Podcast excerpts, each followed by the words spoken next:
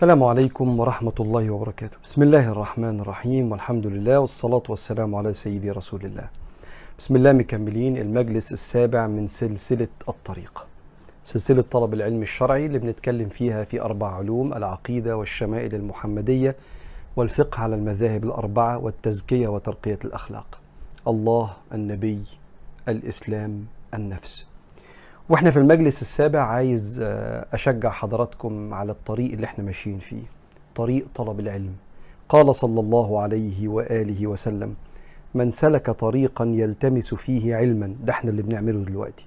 ماشيين في الطريق مع بعض بندور على علم ربنا وعلم سيدنا النبي عليه الصلاة والسلام اللي علمه له ربنا سبحانه وتعالى.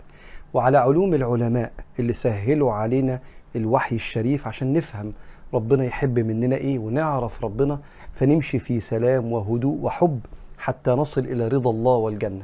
من سلك طريقا يلتمس فيه علما سهل الله له به طريقا إلى الجنة. وإن الملائكة لتضع أجنحتها لطالب العلم لكرامة ما يصنع. عارف لما حد يضع القبعة؟ عارف لما حد يفرش الأرض ورد الملائكة بتحط أجنحتها كده لطالب العلم لكرامة ما يصنع. وإن الله وملائكته وأهل السماوات وأهل الأرض حتى النمله في جحرها وحتى الحوت في الماء يعني السمكة ليصلون على معلم الناس الخير. الله بيصلي عليك بيرحمك وبيرفع درجاتك. الملائكة بتصلي عليك بتدعي لك بالمغفرة والستر والتيسير وسائر المخلوقات. إذا صلت عليك زي الملائكة بيدعوا لك بالمغفرة والستر والتيسير. فالعالم كله العلوي في السماوات والعالم الأرضي كله يعرف ربنا وبيحترم طالب العلم زي ما النبي قال عليه الصلاة والسلام. قال وإن العلماء ورثة الأنبياء وإن الأنبياء لم يورثوا دينارا ولا درهما إنما ورثوا العلم. فمن أخذ به وده اللي إحنا بنحاول نعمله. فمن أخذ به أخذ بحظ وافر. إحنا بندور على حظنا من ميراث النبي صلى الله عليه وسلم. نبدأ مع بعض كتاب العقيدة الطحاوية لأبي جعفر الطحاوي المتوفى سنة 321 هجريا وهو كتاب العقيدة اللي تقريبا متفق عليه من آه، أهل السنة إن ده الكتاب الأصل المعتمد في عقيدة أهل السنة والجماعة وشرحه عشرات العلماء عبر تاريخ أمة الإسلام. العقيدة هو كتاب بيتكلم عن أركان الإيمان الستة وبعض المعلومات العق... العقائدية الأخرى. تؤمن بالله وملائكته وكتبه ورسله واليوم الآخر والقدر خيره وشره. لسه بنتكلم عن ربنا سبحانه وتعالى ووقفنا عند كلمة الإمام يقول رحمه الله ونفعنا الله بعلومه وعلومكم في الدارين آمين. قال وهو سبحانه وتعالى وهو متعال عن الأضداد والأنداد ولا راد لقضائه ولا معقب لحكمه ولا غالب لأمره آمنا بذلك كله وأيقنا أن كلا من عنده. عايز أفكرك إن الكتاب ده متألف الإمام مولود 239 متوفى 321 فهو متألف كده إيه؟ في القرن الثالث. القرن الثالث ده في ناس كتير بتخش في الإسلام من آه، بلاد مختلفة ومن عقائد مختلفة. منهم المشركين اللي شايفين إن في آلهة مع الله عشان كده تسموا مشركين. فاحنا بنعبد الآلهة دي عشان تكرمنا زي ما ربنا بيكرمنا مع ربنا. ويستخيروا الآلهة دي ويذبحوا للآلهة دي عشان هم بينفعوا ويضروا مع الله. وفي عقائد أخرى كانت ده جاية تسمع عن الإسلام أو ينتشر الإسلام في بلادها. عندهم آلهة ضد بعض. ففي إله الشر وإله الخير إله النور وإله الضلمة وإذا تصارع الإلهان اللي أقوى بيفرض سيطرته فيبقى الشر موجود أو الخير موجود حسب انتصار. إيه ال- الإله المتخصص في الحتة دي. إحنا عندنا لأ. عندنا لا إله إلا الله. ليس هناك إله خالق رازق بصفاته كلها الكاملة دي إلا واحد بس وده معنى التوحيد محمد رسول الله صلى الله عليه وسلم. وبالتالي الله متعال عن الأضداد. الضد هو إله تاني مع ربنا عنده نفس الصفات أو مخلوق تاني مع ربنا عنده نفس صفات ربنا بس ضده. فربنا يريد إنه يرحمك يجي الإله التاني يقول له لا أو المخلوق التاني يقول له لا ما فيش رحمة دلوقتي. أو ربنا يريد يرزقك يجي الإله التاني أو المخلوق التاني يقول له لا ما فيش رزق دلوقتي. فيبقى ضد ربنا بنفس صفات ربنا. في عقيدة عقيدتنا كمسلمين عقيدة أهل السنة أن الله يتعالى. ليس هناك ضد لله سبحانه وتعالى. عشان كده حتى المصريين عندهم كلمة يرفضوها.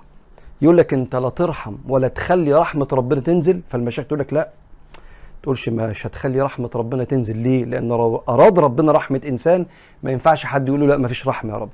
قالها ربنا في القرآن ما يفتح الله للناس من رحمة فلا ممسك لها وما يمسك فلا مرسل له من بعده. فهو الفاعل الأوحد سبحانه وتعالى. حتى برضو المشايخ ترفض كلمة أنا هقطع عيشك فيقول لك لا مش فيش حد بيقطع عيش ربنا.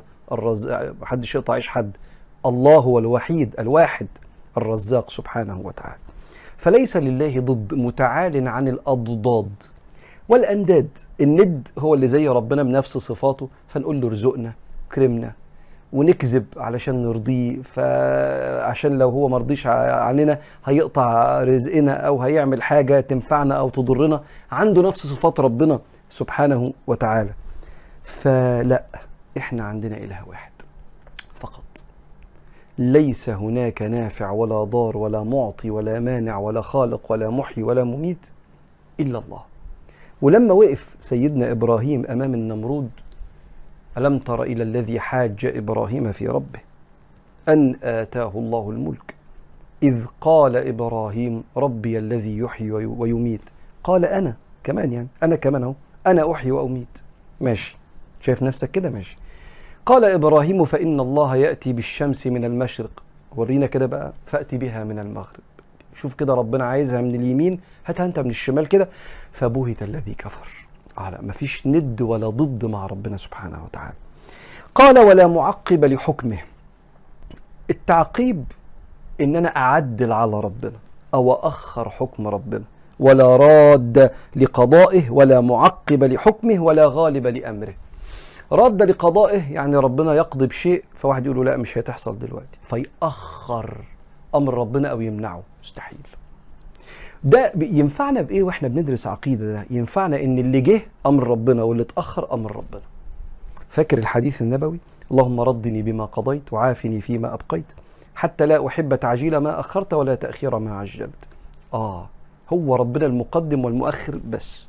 فلو في حاجة جت دلوقتي يبقى ربنا اللي أراد. طب ولو ما جاتش؟ ما تقولش أصل أبويا ولا مديري ولا صاحبي وقف في طريقها فكان ربنا أراد وأنت اللي وقفت المراكب السايرة بتاعت ربنا. لا. لا. إذا أراد ربنا شيء إنه يحصل أو ما يحصلش هيئ الأسباب بتاعته عن طريق البشر والأحداث والأشخاص. ماشي. بس ده ربنا. دي إرادة ربنا. سرت في الكون عن طريق أسباب وأدوات. لكن في الآخر إرادة ربنا. وهنا لازم تقف تقول هو مين بقى ربنا؟ آه العليم الرحيم الحكيم اللي بيحبك. ده هيريحك إنك تسعى وتجتهد وأنت عارف أنه لا راد لقضاء الله ولا معقب لحكم الله. وهنا في حتة مهمة. الله طب ما هو ربنا عنده ملائكة بيعمل بيها الحاجات. يعني ربنا يقول قل يتوفاكم ملك الموت الذي وكل بكم. آه وكل. يعني إيه وكل؟ يعني ربنا لعظمة الإله وعظمة الملك. آه في ناس بتعمل وظائف بس ملك الموت ده قائم بأمر الله. الملائكة اللي بتحمل العرش محمولين بقدرة الله. مش بيحملوا عرش ربنا فلو سابوه العرش يقع. هذه التصورات البشرية غلط. إنما الملائكة محمولين بقدرة الله. فما فيش مثلا ربنا مش معتمد على الملائكة يقول لهم يعملوا حاجة فيتأخروا فأمر ربنا يتأخر. لا. لا معقب لحكمه لا راد لقضائه لا غالب لأمره سبحانه وتعالى. ثم انتقل معنا الإمام بعد كده للكلام عن سيدنا رسول الله صلى الله عليه وآله وسلم. فقال وأن محمدا عبده المصطفى ونبيه المجتبى ورسوله المرتضى. آه. إحنا مؤمنين بأن سيدنا النبي عليه الصلاة والسلام سيدنا محمد. محمد الذي يحمده أهل الأرض وأهل السماء الذي يحمده الناس في الدنيا وفي الآخرة لفضله على الخلق. أراد ربنا سبحانه وتعالى إنه يدي للنبي عليه الصلاة والسلام فضل كبير على الناس. وإذا كان سيدنا النبي يقول من لم يشكر الناس لم يشكر الله فأكثر الناس اللي واجب علينا شكره وحمده هو سيدنا النبي عليه الصلاة والسلام اللي عرفنا على ربنا وربنا اداله الشفاعة في الآخرة. وحتى في قبره دلوقتي بيدعي لنا وبيسلم على كل واحد يقول لكل واحد عليك من الله السلام وتعرض علي أعمالكم. فما وجدت من حسنة أحمد الله لكم وما وجدت من سيئة أستغفر الله لكم. أكثروا من الصلاة علي فإن صلاتكم معروضة علي. فهو موصول بأمته صلى الله عليه وسلم وهو اللي قال كما في صحيح مسلم الأنبياء أحياء في قبورهم. فمحمد هو صلى الله عليه وسلم أكثر الناس يحمد غير أحمد أحمد بقى هو هو أكثر حد بيحمد ربنا الذي يحمده أهل الأرض وأهل السماء. وأن محمدا عبده المصطفى خد بالك ده مش كلام وعظي ده كلام عقيدة. فلما نيجي نقرأ مع بعض في كلام العقيدة بنفسر تفسير اعتقادي مش تفسير وعظي بتاع رقائق. يعني إيه محمدا عبده؟ يعني خصائص النبي كعبد لم تتغير فلم يتحول لإله في وقت من الأوقات. سبحان صلى الله عليه وآله وسلم هو محمد. قل إنما أنا بشر مثلكم ما تقفش هنا ها كمل. يوحى إلي. فهو بشر يوحى إليه صلى الله عليه وسلم. فهو ما زال عبد الله. ويقول ربنا في القرآن الحمد لله الذي أنزل على عبده الكتاب. تبارك الذي نزل الفرقان على عبده. يا سلام. ولما قام عبد الله يدعوه شوف اتكلم على سيدنا النبي عليه الصلاة والسلام. فهو عبده صلى الله عليه وآله وسلم. المصطفى آه دي معلومة اعتقادية مهمة مصطفى يعني مختار. طب نستفيد منها إيه؟ النبوة وهبية وليست كسبية. عقيدتنا عقيدة أهل السنة إن النبي مش إنسان كان طيب وحنين فكأن ربنا اكتشفه فخلاه نبي. لا. كأن في حد كويس كده يستاهل يب... لا مش يستاهل. النبوة وهبية يعني ربنا قبل ما يخلقه مختاره نبي. وكل تاريخ حياته قبل النبوة وبعد النبوة دي قصة حياة نبي. من قبل ما يتولد من قبل ما يتولد من قبل ما الكون يتخلق في قدر الله يوم قدر الله مقادير الدنيا كلها. فهو نبيه المصطفى. يعني ربنا اختاره ليه؟ لأن مدعي النبوة بعد النبي عليه الصلاة والسلام عجبهم الموضوع ده وشافوا تعظيم الناس لسيدنا رسول الله وسيرة الأنبياء عبر التاريخ. فكان بعضهم يبقى طيب وحنين يجيب اليتامى يعطف عليهم يلبس لبس. قال يعني إيه بقى كده؟ هيبقى حلو بقى فتيجي النبوة عليه. قالوا لا النبوة اصطفاء وهبية. وهب يعني عطاء من الله من غير فعل من البني آدم. عشان كده النبي يقول عليه الصلاة والسلام كنت نبيا وآدم منجدل في طينته قبل ما ربنا يخلق سيدنا آدم وأنا نبي صلى الله عليه وسلم. قال عبده المصطفى ونبيه المجتبى. وهنا نقف هنا علشان الحتة اللي جاية مرتبطة بالفارق ما بين النبي والرسول وما معنى الاجتباء ثم هيتكلم عن ادعاء النبوة ولكن نكمل المرة الجاية في كتاب العقيدة الطحاوية إن شاء الله. على التيسير والبركة من ربنا. ونبدأ مع بعض كتاب الشمائل المحمدية في المجلس السابع. كتاب الشمائل المحمدية للإمام الكبير أبي عيسى محمد بن ثورة الترمذي المتوفى 279 هجريا. اتفقنا من أول مجلس أن الشمائل هي الصفات الخلقية والخلقية لسيدنا النبي عليه الصلاة والسلام.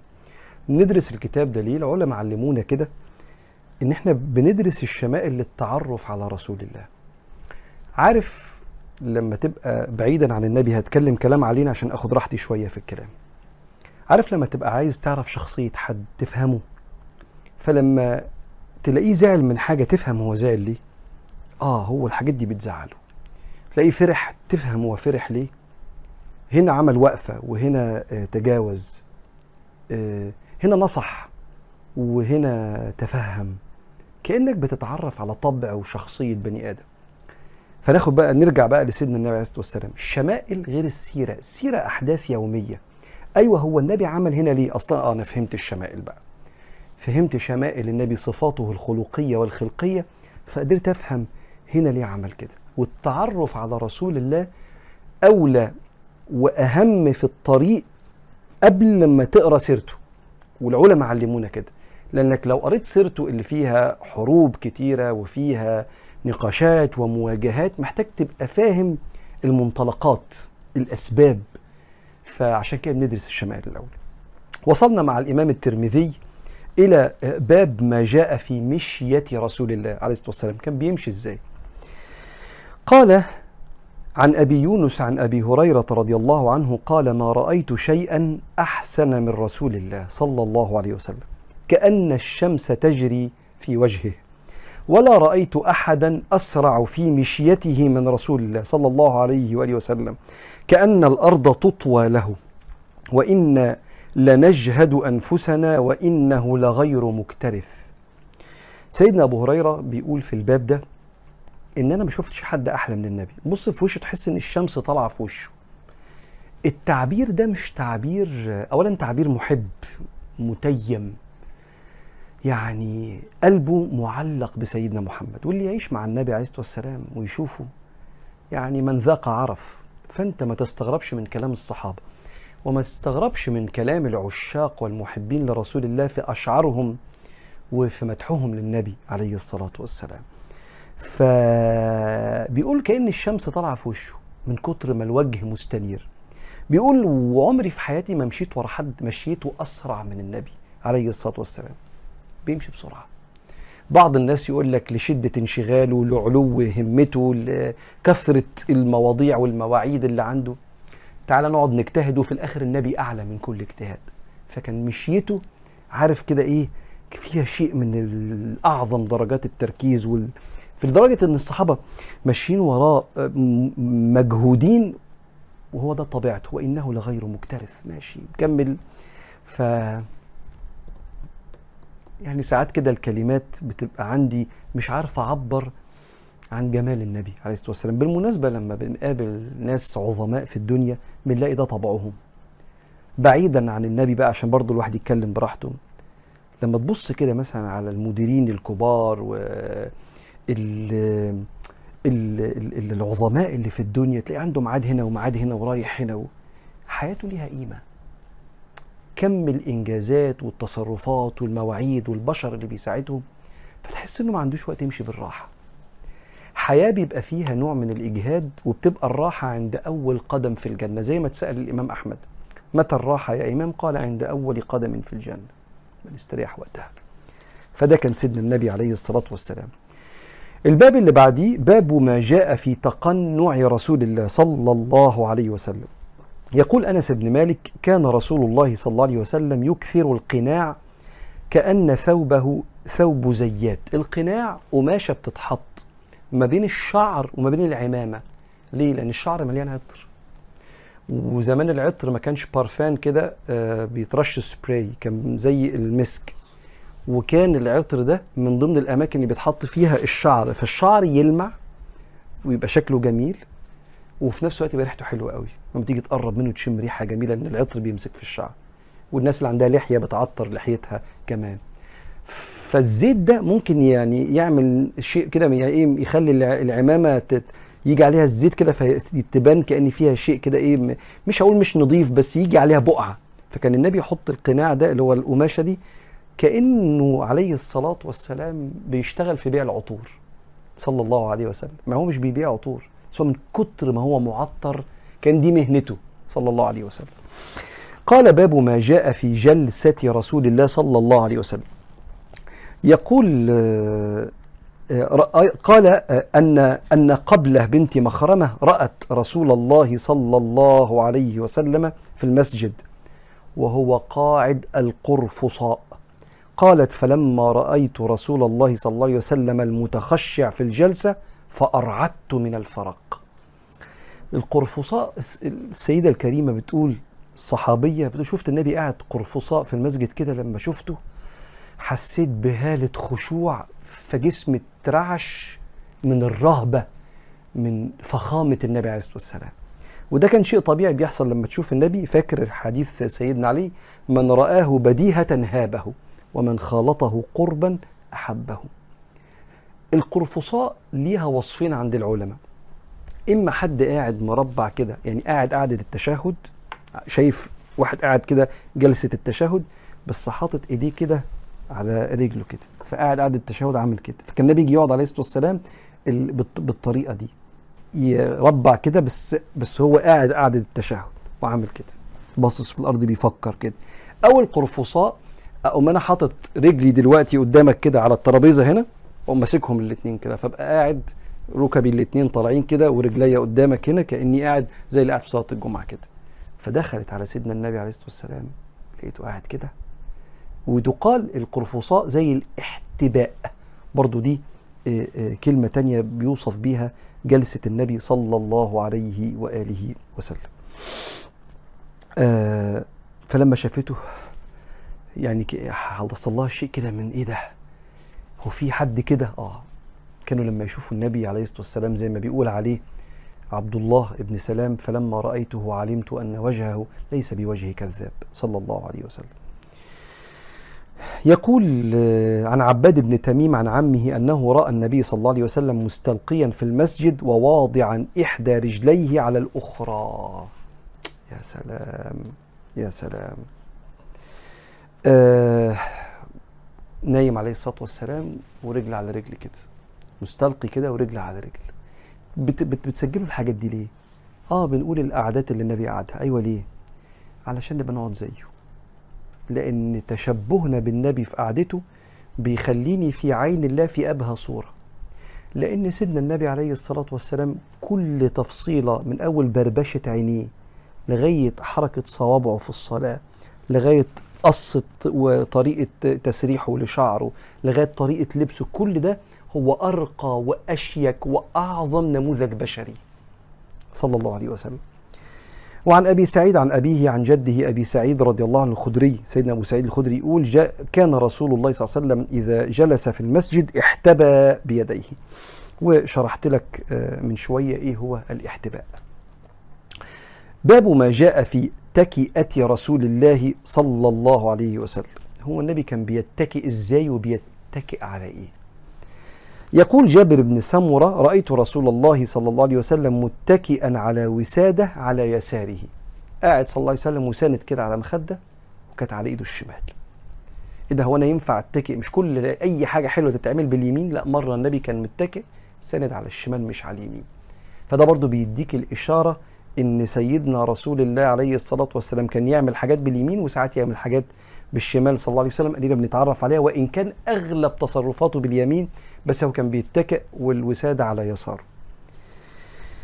قال عن أبي بكر عن أبيه قال رسول الله صلى الله عليه وسلم ألا أحدثكم بأكبر الق- الكبائر؟ قلنا بلى يا رسول الله قل لنا.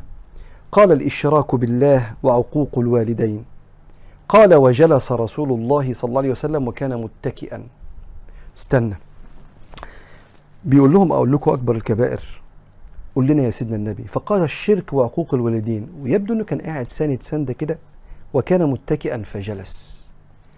فيبدو إن في وقت من الأوقات كان سيدنا رسول الله بيتكلم بأريحية مع بعض الصحابة اللي حواليه. يعني ما فيش قعدة معينة هم قاعدين تحت رجليه كده وزي بيترعشوا أو ساعات بتشوفهم قاعدين ما بين يدي رسول الله وكأن على رؤوسهم الطير من كتر الخشوع وسماع كلام النبي. وساعات هو يديهم إشارة بطريقته كده إن إحنا مع بعض. وبنتكلم على ربنا في كل حال ما دام الحال مهذب. وما دام هو حال نبوي يبقى مهذب لأن النبي هو الأدب عليه الصلاة والسلام. وكان متكئا وده بيتكلم في موضوع مهم أكبر الكبائر. آه بيعلم الصحابة حاجة كبيرة بس بهدوء. وكان متكئا فجلس. قال وشهادة الزور أو قول الزور. شهادة الزور أو قول الزور. شهادة الزور أو قول الزور. قال وظل صلى الله عليه وسلم يكررها ويقولها حتى قلنا يا ليته سكت. خلاص يا سيدنا النبي عرفنا كأنه بيكررها بيقول لهم يا جماعة خدوا بالكم. بالذات الكذب والافتراء على خلق الله وإنك تظلم حد وتاخد حقه بالكذب. صلى الله عليه وآله وسلم. ناخد آخر حديث في الباب ده. قال وعن حدثنا شريك عن علي بن الأقمر عن أبي جحيفة قال قال رسول قال رسول الله صلى الله عليه وسلم أما أنا فلا آكل متكئا. آه دي حتة مهمة دي. كان سيدنا النبي عليه الصلاة والسلام لما الأكل يتحط كان بيقعد وليه قعدة معينة كده هنبقى نشرحها بعدين. آه، تعظيما لنعمة الله وتعظيما لنعمة كبيرة اللي هي الأكل رزق ربنا. فكان لما يجي له الأكل ما ياكلش متكئ. لا. يجلس كده وليه جلسة معينة كده آه، في حضرة رزق ربنا ونعمة ربنا. فكان يقول أما أنا لا أكل متكئا. وممكن الأطباء يعلمونا فايدة إن الواحد ما ياكلش وهو نايم هيطلع أكيد ليها فوائد كتير. لكن في شيء من تعظيم النعمة وتوقير النعمة وكان النبي صلى الله عليه وسلم يعظم النعمة وإن دقت. يعني حتى لو صغيرة يعظمها صلى الله عليه وسلم. تعالوا ناخد آه، حاجة كمان قبل ما نختم أو نقفل الجزئية دي بتاعت اتكاء النبي عليه الصلاة والسلام. قال باب ما جاء في اتكاء رسول الله صلى الله عليه وآله وسلم. وهقول لك دلوقتي الفرق ما بين تكئه النبي واتكاء النبي. عن أنس قال أن النبي صلى الله عليه وسلم كان شاكيا فخرج يتوكأ على أسامة بن زيد وعليه ثوب قطري قد توشح به فصلى به. آه من ضمن اتكاء النبي إنه كان ممكن يتكئ على بني آدم. سندني. في اواخر حياته صلى الله عليه وسلم لما كان عيان سند على أسامة كده بن زيد كده وكان ماشي وهو متكئ عليه. يا سلام. يا بخت سيدنا أسامة إن إيد النبي كانت على كتفه. يا بخته. فلو في يوم من الأيام كنت تعبان ولا حاجة وحد سندك أنت كده واخد حتة من نصيب النبي عليه الصلاة والسلام. وارث كده إيه التعب اللي فيك ده شافه النبي قبل كده عليه الصلاة والسلام. وقال عن ابن عباس قال دخلت على رسول الله صلى الله عليه وسلم في مرضه الذي توفي فيه وعلى رأسه عصابة صفراء. فسلمت عليه فقال يا فضل فقلت لبيك يا رسول الله. قال اشدد. بهذه العصابة رأسي. قال ففعلت ثم قعد فوضع كفه على منكبي على كتفي. ثم قام فدخل المسجد وفي الحديث قصة. بيحكي لنا سيدنا ابن عباس بيقول آه، إنه آه، آه، ده, ده مش ابن عباس سيدنا عبد الله ده الفضل بن العباس. عن الفضل بن العباس. سيدنا سيدنا عباس عم النبي كان عنده عبد الله بن عباس وعنده كمان الفضل بن العباس. فبيقول دخلت فأنا بقول له يا فضل أربط راسي بالقماشة دي. فربط راسه. كان مصدع صلى الله عليه وسلم وكان سخن جدا وقتها. فكان يقول ورأسه فشد العصابة كده دي على راسه فقام حاط إيده كده على كتف سيدنا الفضل ومشي كده عشان يصلي بالناس صلى الله عليه وسلم. وفي قصة طويلة هتيجي في آخر الكتاب في باب وفاة النبي عليه الصلاة والسلام. خلصنا نكمل المرة الجاية إن شاء الله باب ما جاء في صفة أكل رسول الله. فنقف هنا في كتاب الشمائل المحمدية. وصلنا في المجلس السابع لكتاب الفقه الواضح من الكتاب والسنة على المذاهب الأربعة للدكتور رحمة الله عليه محمد بكر إسماعيل من كبار علماء الأزهر. قال رحمه الله ونفعنا الله بعلومه وعلومكم في الدارين آمين. وبيتكلم عن الوضوء. اتكلمنا المرة اللي فاتت عن فرائض الوضوء. وقلنا ستة. هو الإمام هنا جايب أن فرائض الوضوء ثمانية مختلف آه، متفق على آه، أربعة منهم اللي مذكورين في الآية ومختلف في الأربعة التانيين ما بين الأئمة الأربعة. يا أيها الذين آمنوا إذا قمتم إلى الصلاة سورة المائدة إذا قمتم إلى الصلاة فاغسلوا وجوهكم وأيديكم إلى المرافق وامسحوا برؤوسكم وأرجلكم إلى الكعبين. أغسل وشي من آه، منبت الشعر لغاية الدقن ومن الودن لغاية الودن. وأيديكم إلى المرافق اللي إحنا بنسميه الكوع وهو اسمه باللغة العربية المرفق. والمرفق داخل يعني يبقى بص في المراية كده غسلت كويس كوعك ولا لأ؟ وإيدك كلها من أول هنا لغاية المرفق. وامسحوا برؤوسكم وأرجلكم إلى الكعبين. وقلنا الكعبين هم العظمتين اللي في جنب الرجل مش الحتة اللي ورا اللي اسمها العقب إنما الكعبين العظمتين دول. وبعدين بيقول إن النية آه، فرض عند جمهور الفقهاء إلا آه، آه، قال وقتها إلا الأحناف. وبعدين قال إن الترتيب فرض عند الشافعية فيبقى قال كده ستة الوش والإيد والشعر والرجل والنية قبلها. أنا داخل بعمل إيه؟ أنا داخل بتوضى. جمهور الفقهاء لازم تبقى نيتي وأنا بغسل وشي في البداية إن أنا ده, ده غسلة وضوء مش غسلة بس نظافة أو بفوق نفسي. والترتيب فرض عند الشافعي. يبقى كده ستة نية وبعدين وش إيد شعر رجل ترتيب. والترتيب زي ما قلت لكم زي ما قال الإمام. بعد ما خلص كلمة آه، الترتيب هو فرض عند الشافعية وأحمد وسنة عند غيرهم. قال بعد كده الموالاه. يعني إيه الموالاه؟ قال وهي تتابع غسل الأعضاء. عضو عضوا بعد عضو من غير مهلة ولا انتظار. وهي فرض عند المالكية وبعض الحنابلة وسنة عند غيرهم. هشرح لك دلوقتي.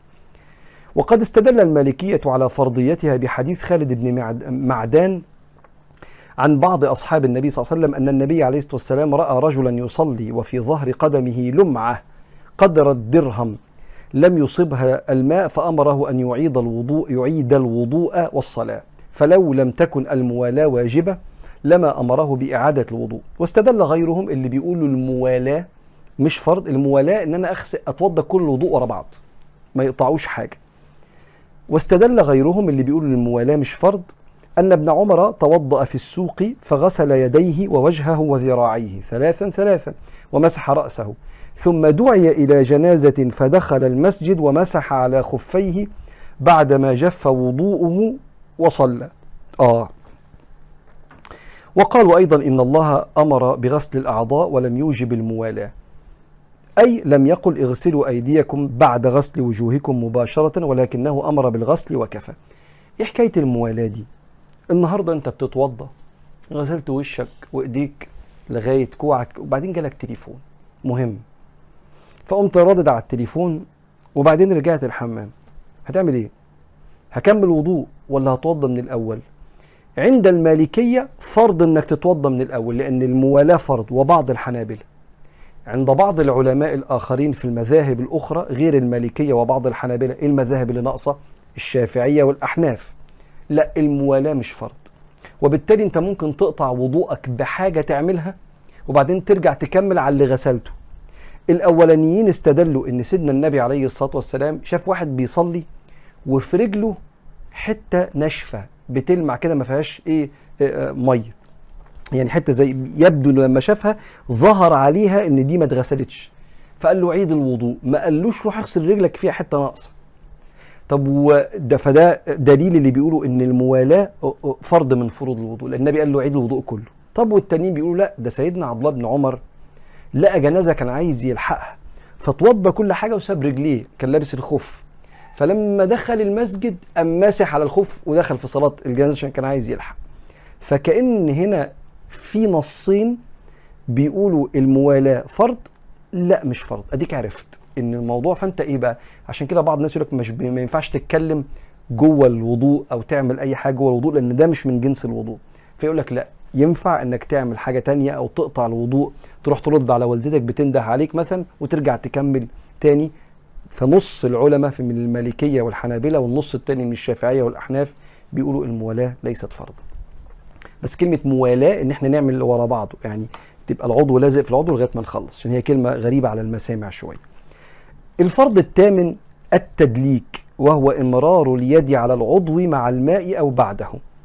آه وهو فرض عند المالكية وبعض الفقهاء. لحديث عبد الله بن زيد بن عاصم أن النبي صلى الله عليه وسلم توضأ فجعل يقول هكذا ويدلك. وقال غير المالكية التدليك سنة لعدم التصريح به في الأحاديث الكثيرة الواردة في الوضوء والغسل. يعني إيه؟ المالكية بيقولوا فرض إن إيدك تيجي على العضو. باقي العلماء بيقولوا الفرض المية تيجي على العضو من غير ما إيدك تقعد تعمل كده. فالمالكية بيقولوا التدليك فرض فهحط ايدي تحت الحنفية واعمل كده. باقي الفقهاء يقولوا لا لو حطيت ايديك فالمية جريت على العضو يبقى خلاص كده انت غسلته ولا يشترط التدليك. يبقى التدليك فرض عند المالكية وبعض الفقهاء. ارجع معاك بسرعة قبل ما نخش على سنن الوضوء؟ آه إحنا قلنا الثمان فروض. ثمان فروض منهم ستة فيهم كلام تأكيدي واثنين فيهم خلاف واسع قوي. الوضوء أول حاجة فيه كفرض النية داخل اغسل وشي. ليه؟ عشان دي غسلة وضوء يبقى واخد النية من قبلها. أحناف بس هم اللي قالوا لأ إن النية سنة مؤكدة مش فرض. يبقى عند جمهور الفقهاء وبفكرك خد نية قبل ما تتوضأ. النية. ثم غسل الوجه. ثم غسل اليدين لغاية المرفقين. من أول هنا مش من أول هنا من أول هنا لغاية المرفقين. ثم مسح الرأس. وقلنا إما كله أو بعضه على خلاف بين الفقهاء ثم غسل الرجلين لغاية العظمتين اللي اسمهم الكعب. والترتيب فرض عند الشافعي. ثم جه بعد كده آه الموالاة إن أخلص الوضوء كله ورا بعضه من غير ما يقطعوا حاجة وهو فرض عند المالكية وبعض الحنابلة ثم التدليك وهو فرض عند المالكية وبعض الفقهاء. نقف هنا ونكمل المرة الجاية إن شاء الله سنن الوضوء من كتاب الفقه الواضح من الكتاب والسنة على المذاهب الأربعة لسيدنا الدكتور محمد بكر إسماعيل رحمه الله. ونيجي لآخر كتاب في المجلس السابع وهو كتاب أيها الولد لحجة الإسلام أبي حامد الغزالي رحمه الله المتوفى سنة 505 هجريا وهو عالم كبير من أجل علماء الإسلام شافعي المذهب ومن كبار علماء الشافعية. كان عنده أحد تلامذته بيسأله عن بعض النصايح فكتب له رسالة بدأ فيها بأيها الولد وكانت الرسالة طويلة ممتلئة بالنصايح الأخلاقية والروحانية اللي فيها تزكية للأخلاق وللنفس وبما أن إحنا بنتكلم عن العقيدة ثم عن النبي عليه الصلاة والسلام ثم عن الفقه بقت كلام عن تزكية الروح وتزكية النفس. قال الإمام لتلميذه أيها الولد اجعل الهمة في الروح. والهزيمة في النفس والموت في البدن.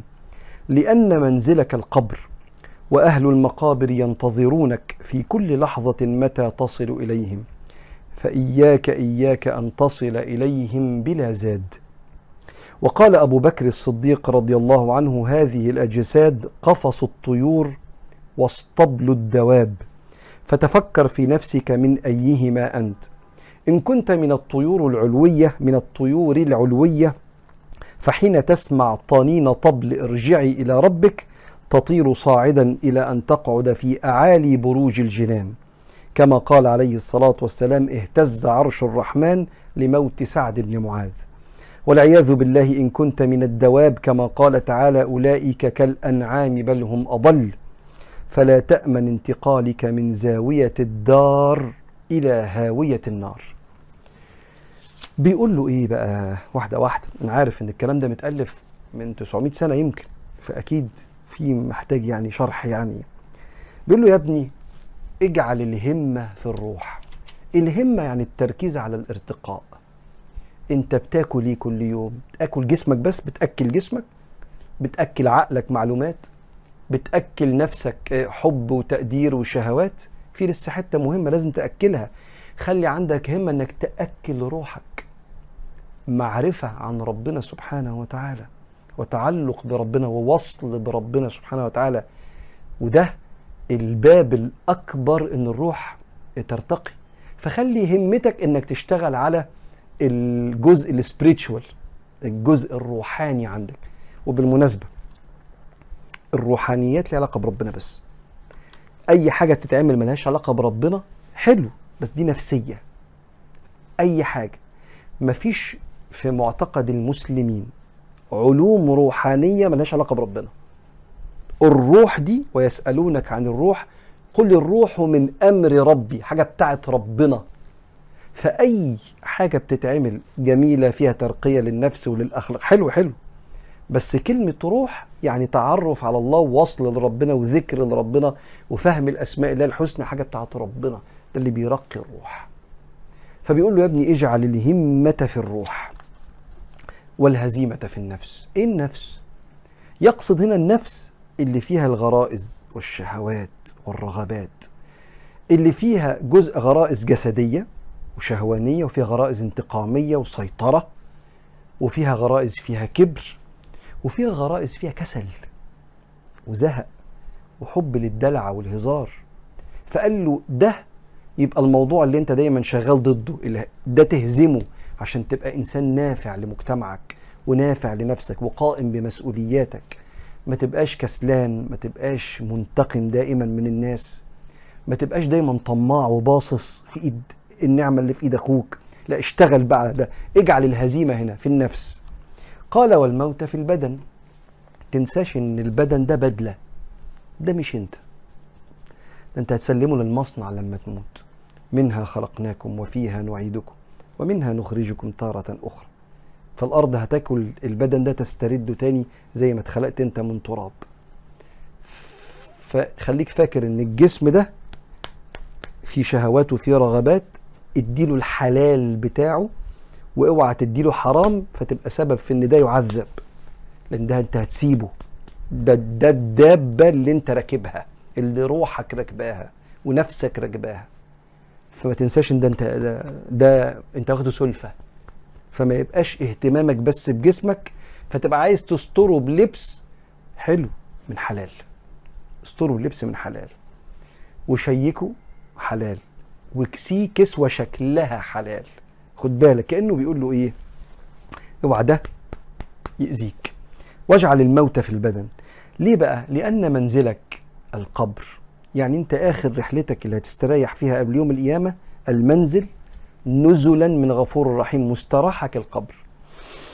وأهل المقابر ينتظرونك في كل لحظة. إحنا عندنا حديث النبي عليه الصلاة والسلام إن الإنسان لما بيموت وبينزل قبره بيستقبله كل الأموات. يسألونه عن فلان وفلان كيف فعل. انت أنت مش لوحدك في قبرك أنت متونس بحبايبك. زي ما سيدنا بلال قال غدا نلقى الأحبة محمدا وصحبه. لما بنموت مش بنقعد لوحدنا. إحنا لما بنموت بنقابل كل الناس اللي ماتت قبل كده وبنبقى قاعدين متونسين في قبورنا. ف وسيدنا بلال اللي قال لك كده. فبيقول فتستقبله أرواح المؤمنين ماذا فعل فلان وفلان؟ وكأن البني آدم بيبقى عنده شيء كده من التحضير والانتظار لليوم اللي هينزل فيه في مقبرته. ولكن بيحذروا بعدها بيقول له خد بالك الناس اللي مستنياك دي مستنياك توصل بخير. فقال له إيه؟ قال ينتظرونك في كل لحظة أهل المقابر متى تصل إليهم؟ قال إياك إياك أن تصل إليهم بلا زاد يعني بلا عمل بلا رجاء في رحمة الله. وقال أبو بكر الصديق هذه الأجساد حاجة من الاتنين. إما قفص الطيور اللي هو روحك يعني محبوسة في جسمك روحك مع الله. لو عليها تروح عند ربنا. فطول ما هي عايشة في جسمك مركزة مع ربنا. آه هو طائر نفسه يطير فدايما كأن عينه كده على حريته على علاقته بربنا سبحانه وتعالى. ويشوف إن علاقته بربنا هي الحرية إنه لا تسيطر عليه أي شهوة. لا يسيطر عليه أي شيء سوى الله سبحانه وتعالى فيبقى بيحب الحاجات اللي ربنا بيحبها فيبقى في روح جوه القفص ده بحيث إن أول ما القفص ده يتفتح والإنسان يموت تروح لربنا إما أن يكون قفص الطيور أو اسطبل الدواب أو الاسطبل بتاع الحيوانات يبقى جواك وحش شرس في صورة إنسان. زي ما ربنا قال في القرآن إن هم إلا كالأنعام بل هم أضل سبيلا. بيأذي واللي عايش معاه يتمنى فراقه. بخيل بالفلوس والمشاعر. وبيوجع بكلامه وأفعاله وتصرفاته. وغضبه آه، غير آمن. والسر عنده بيتفشي. إيه ده إيه ده إيه ده؟ آه. ده هنا في حاجة وحشة قوي ما اشتغلش عليها. ما اشتغلش على تهذيبها و... وتحسينها وترقيتها أخلاقه. فقال له أو اسطبل الدواب. فتفكر في نفسك من أيهما أنت؟ إن كنت من الطيور العلويه عندك روح راقية خادمة لله وخادمة لرسوله وخادمة لعباد الله. إن كنت كذلك فأنت من الطيور العلويه حين تسمع طنين طبل. طنين طبل تسمع صوت النداء. ارجعي إلى ربك من تملك الموت لما ينزل. هيقول لك يا أيتها النفس المطمئنة ارجعي إلى إلى ربك راضية مرضية. ساعتها تستطير صاعدا إلى أن تقعد في أعالي بروج الجنان. كما قال عليه الصلاة والسلام اهتز عرش الرحمن لموت سعد. إيه اللي حصل؟ روحه جت. طبعا اهتزاز عرش الرحمن دي كناية عن الفرحة فرحة السماء. شيء من المجاز لفرحة السماء. ف يا فرحة أهل السماء بقدوم سيدنا سعد بن معاذ. والعياذ بالله إن كنت من الدواب. بالمناسبة كل أرواح المؤمنين الصالحة لما تطلع عند ربنا ملائكة تفرح.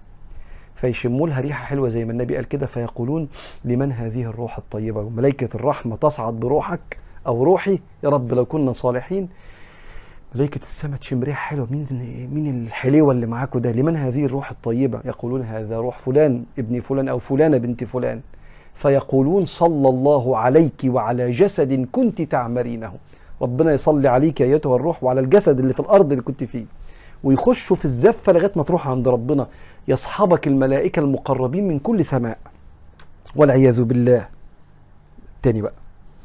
إن كنت من الدواب كما قال تعالى أولئك كالأنعام بل هم أضل. فلا تأمن انتقالك من زاوية الدار اللي أنت عايش فيه إلى هاوية النار. كأنه بيقول له الخلاصة يا ابني ركز. هتغذي روحك ولا هتغذي شهواتك؟ كأنه بيقول له يا ابني حط أولوية لروحك الموصولة بالله الخادمة لعباد الله. مش أولوية لنفسك اللي فيها الغرائز والطلبات والشهوات. ليه؟ لو انت اديت أولوية لروحك نفسك هتتمتع بس الروح سيئة. فلما النفس تيجي تعدي حدود الأدب والذوق والحلال الروح تقول لها استني كده ربنا يغضب. كده ما كان زعل ربنا. فالروح مسيطرة. مش معناها إن النفس مش هتنبسط. ده إحنا ديننا كله استمتاع بالمباح. استمتاع بالمباح. بس الروح سيئة. الروح ضعيفة النفس تجمح وتخليك في الآخر كما قال من تنتقل من زاوية الدار إلى هاوية النار. نقف هنا. المجلس السابع كده خلص. ونكمل المرة الجاية إن شاء الله على خير. والحمد لله رب العالمين.